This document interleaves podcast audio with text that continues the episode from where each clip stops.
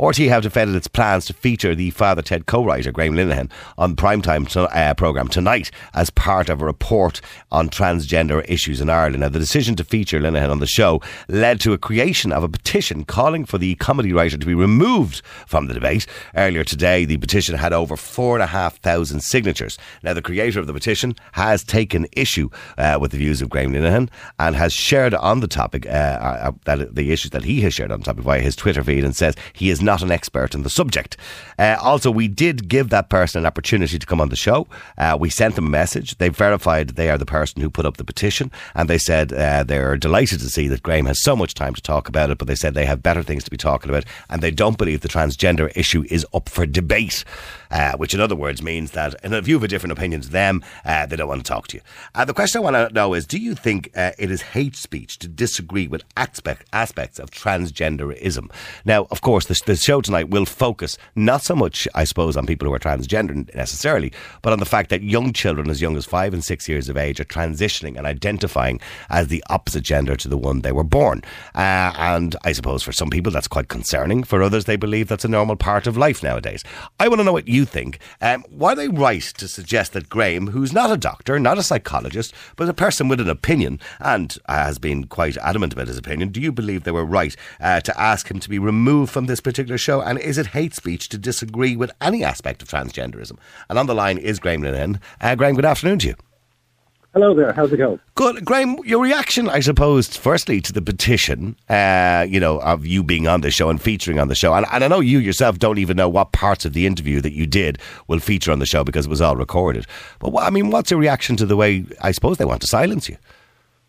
Well, I, I told them that uh, that it would happen. I said, I hope you're ready for a, a, a letter-writing campaign or, or, or a kind of Twitter pylon or, or something, because uh, that's standard operating procedure for um, for trans activists. And, and I want to make it clear right from the outset, I'm talking about trans activism. It's nothing to do with trans people, and a lot of trans people actually agree with me. Okay, and what is your opinion, Graham, on trans people? You know, if somebody is a man formerly and wants to be a woman, I mean, how how does that sit with you? Well, you know, that, that this is kind of central to one of the problems and one of the reasons why it's so ridiculous to say we can't talk about it. Because the, the by Stonewall's definition uh, here in the U K, uh, trans means a, a huge variety of things. It doesn't just mean people who have gen- who have gender dysphoria. It means it, it covers people who are cross-dressers, you know? So, so uh, people who just want to identify. No, people who just who just uh, wear women's clothes uh, uh, at some point. And, and the idea that trans women are women, get over it, when it covers uh, someone like Pippa Bunce, who dresses as a woman literally two, you know, two or three days out of the week, and the rest of the time identifies as a man, you know, and took a position on a top one hundred women in business list from a woman, is absolutely absurd. And the idea that we can't talk about it, the, the idea that we can't address some of these absurdities is, I think, a sign that they actually do know how ridiculous some of these positions are. And that's why they say no debate, because they're, they they wouldn't, you know... Okay, do, do you think that, that sex and gender are intrinsically linked? Because, uh, of course, the trans community will have us believe that they're not linked. I, I, I the, the, the, the definition of gender is so woolly. Here's, here's, well, well, I mean, is, I is it a social construct? Is gender a social construct, or is it linked gender to your sex? But I don't think sex is. Mm. Sex is real. You know, uh, sex is real, and it, it, it is the basis of many uh, health uh, problems that men and women have that make them different to each other. Of course, men and, don't get cervical and cancer million, and stuff like that, yes. And a million other things. And so to, to suddenly decide that you're going to erase uh, women from, you know, by doing things like using phrases like pregnant people is dangerous, confused. Like, I had cancer this year, you know, and it's a it's a it's a terrifying thing. It's very, very frightening. So if you have cervical cancer, one one of the things you need and want when you're in that vulnerable state is you need clarity. So to, to read documents that have been edited uh, for inclusive language, it doesn't help anyone, because if a trans man is, is being treated for cervical cancer, then they need exactly the same clarity that tra- that uh, that natal women do. So mm. I, I object to um, I object I object to it for those reasons, but for wider reasons as and, well. And do you acknowledge I, trans people? Like, for example, I know last year you had the police, you went as far as the police were actually called to your door because, you, now I, I know this is subject to, obviously, a legal case at the moment and you're limited in what you can say. But but in saying that, the police did call to your door in reference to the fact that you refuse um, to identify a trans person you were talking to as a no, she. No, no, no, no. The reason, the reason I got the police sent to my door was because I accurately identified Uh, someone who um, has, let's say, a interesting past, uh, one that it's one I can't really talk about. Yeah, obviously, much for obvious we're reasons. Still in the midst of it. But basically, let, again, I'll, I'll, I'll, I'll put this to the wider. Uh, I'll make a wider point here. There are people within the uh, within trans activism, uh, and I always, I think there's three dangerous groups. They're misogynists, fetishists, and um, grifters. Now, those three groups are not, I don't believe they're trans.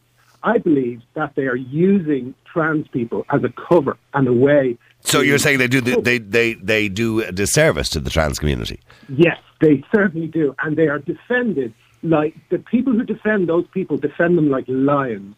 And they are not to be, they, they, they, one of the things we've constantly asked, like, I co-signed a letter with um, Uh, a gay, a, a gay uh, activist over here called uh, Johnny Best, asking for Stonewall to clean their own house, to say, no, we don't agree with these people who are who are using um, uh, gender uh, identity to harass women online, to threaten them, to bully them, to, to drag them through the courts.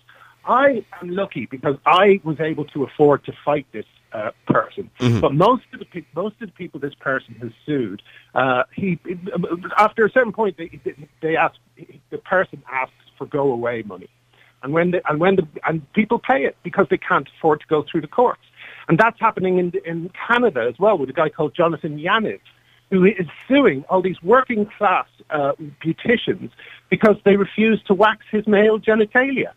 You know, and that's and that's the kind of grit. So what he's that's going he's going to female beauticians, asking them to wax his male genitalia. Yes, and they say, no, I'm sorry, we only do female, uh, we only do female waxing, and he says that's transphobic. I'm going to sue you. That's outrageous, you know? Actually, to be honest with you. But okay, but, uh, but they, uh, so you, what you're basically saying is that the, these issues are blurring the line completely, and these issues are doing a disservice to genuine trans people. Now, your inclusion yes. in the show tonight, I mean, what is the gist of what you're actually saying on the show tonight, if you could tell us? And I know, obviously, from an R T É's point of view, they don't want to give the game away too much, but the gist is, obviously, that you're against uh, young people identifying as, I yeah. suppose, at, at, what, at what age, Graham, do you think it's acceptable no, for a young I'm I'm not against. I'm not against young people identifying however they want. But what what what can't happen is, um, like, I'll give you a very good example. Uh, uh, the trans the trans people that I've made friends with through this argument, I would never call them by the gender that they don't want to be called by, because because it's basic manners to call a trans woman she and, and, and so on. That's just manners, right? Yeah. But this idea of trans of, of taking trans women are women as a literal truth is extremely dangerous. Okay, so what so what you're saying is you respect the fact that they want to be called a woman or a she, but you don't have to buy into it. In other words, don't force me to believe it, is what you're saying. Yes, and it's it, it, it's compelled speech, and that is not right. You cannot compel other people to accept something that you have decided is true.